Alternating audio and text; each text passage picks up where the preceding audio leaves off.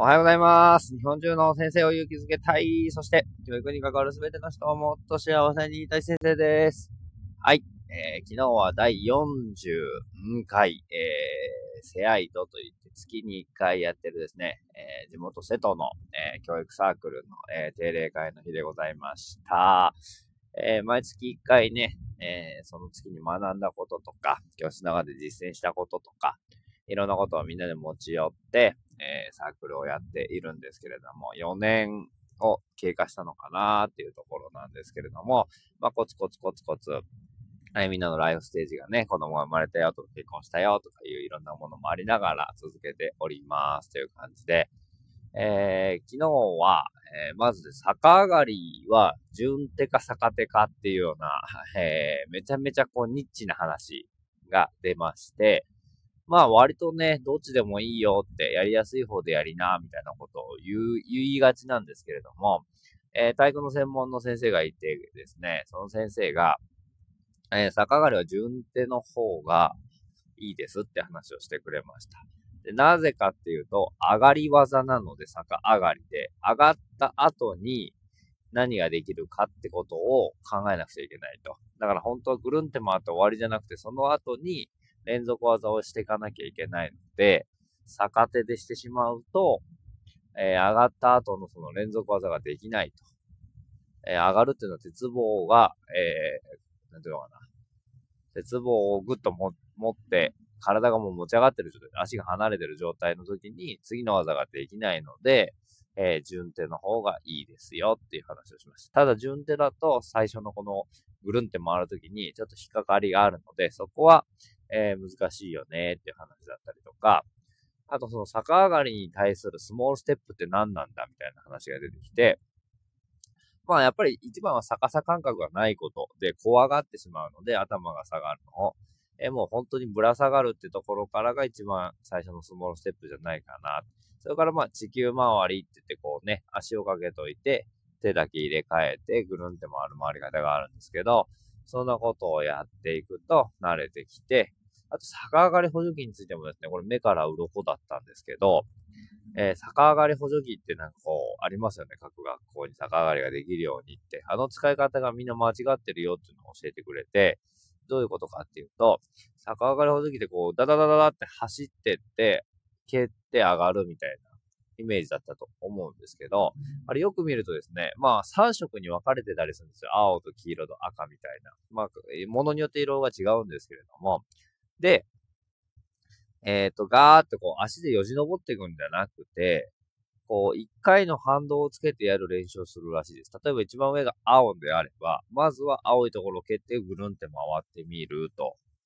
まあもちろんさっき言ってたそのスモールステップが全部終わってからですね。なんか逆さ感覚に慣れてきたからっていう時に、一番上の青をポンと蹴って回る。できたら次真ん中の黄色で回ってみようかって言って、真ん中の黄色をポンと蹴って、そこで反動をつけて回ってみる。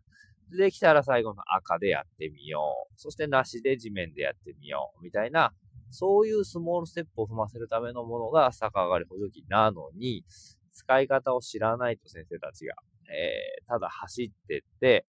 えー、一番上を蹴ってやってると。あれをずっと使ってたところでできる、一生できるようにはならないよっていうふうに言ってて、なるほど、と思ってですね。もちろん、まあ、全くできない状態の時には、一番最初そうやって、こう、回る感覚を身につけるっていう意味では正解なのかもしれないですけど、そこからの発展っていうことを考えた時には、そういう使い方をするといいよ、とかですね。ほー、みたいな話がいっぱい出てきました。で、もう一個は、縄跳びですね。縄跳びのスモールステップですね、について、えっ、ー、とね、ビーズ縄跳びだったかなっていうような、えー、まあ、ある程度重さがあった縄跳びの方が、回せない子にとっては、まあ、あの、飛びやすいよって。まあ、500円から1000円ぐらいでね、昨日見てたら売っていたんですけど、ビーズがこういっぱいバーっと縄についてる縄跳びがあって、その方が回ると。で、やっぱり飛ぶ動作っていうのは普通手をこう、なんていうのかな。その場で垂直飛びとかするとわかると思うんですけど、手を下から上にグンって勢いをつけて飛ぶのにもかかわらず、縄跳びは手は固定したまま飛ばなきゃいけないってところで、まあ、引っかかる子が多いんですっていう話があって、だだったらどうするっていうようなことだったりとか、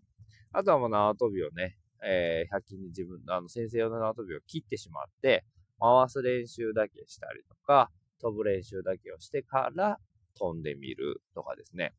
あと、二重跳びのスモールステップどうしようみたいな話もあったんですけど、これも結構すごく、おーと思ったんですけど、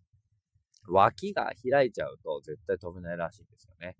なので、まず脇にタオルを挟んで、えー、タオルが落ちないように、でもギュッて脇締めすぎても飛べないらしいので、軽く、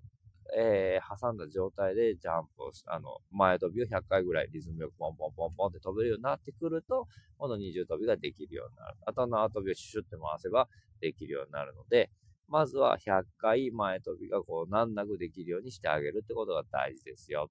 あと、縄跳び補助器っていうものの使い方も教えてもらって、これは口で説明してもなかなか難しいと思うんですけども、まあ、10センチ四方ぐらいの角材を、正方形の角材ですね。と、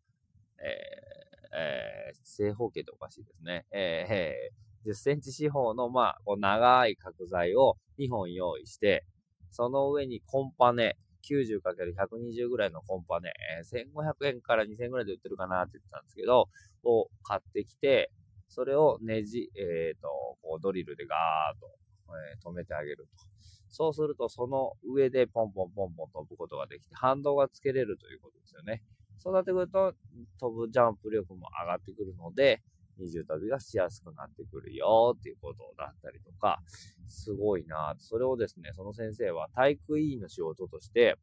えー、委員会の時間に作ったそうです。で、なるほどと思って、すごくいいなと思って話を聞いておりました。面白いなと思ってですね。で、土の上で置くときはそれでいいですし、例えばコンクリートの上で置くときには裏にゴムみたいなのを貼って角材の裏にですね、こうガンガンガンガン音がしないようにしてあげるといいよとか、すごいねとか、プロだねみたいな話をしておりました。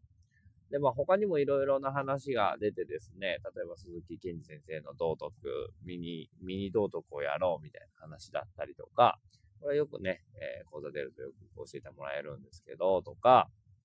あと学級経営学会の、えー、山梨のセミナーにいた先生が、算数で学級経営したらどうですかみたいなことを聞いてきたことを教えてくれたりとか、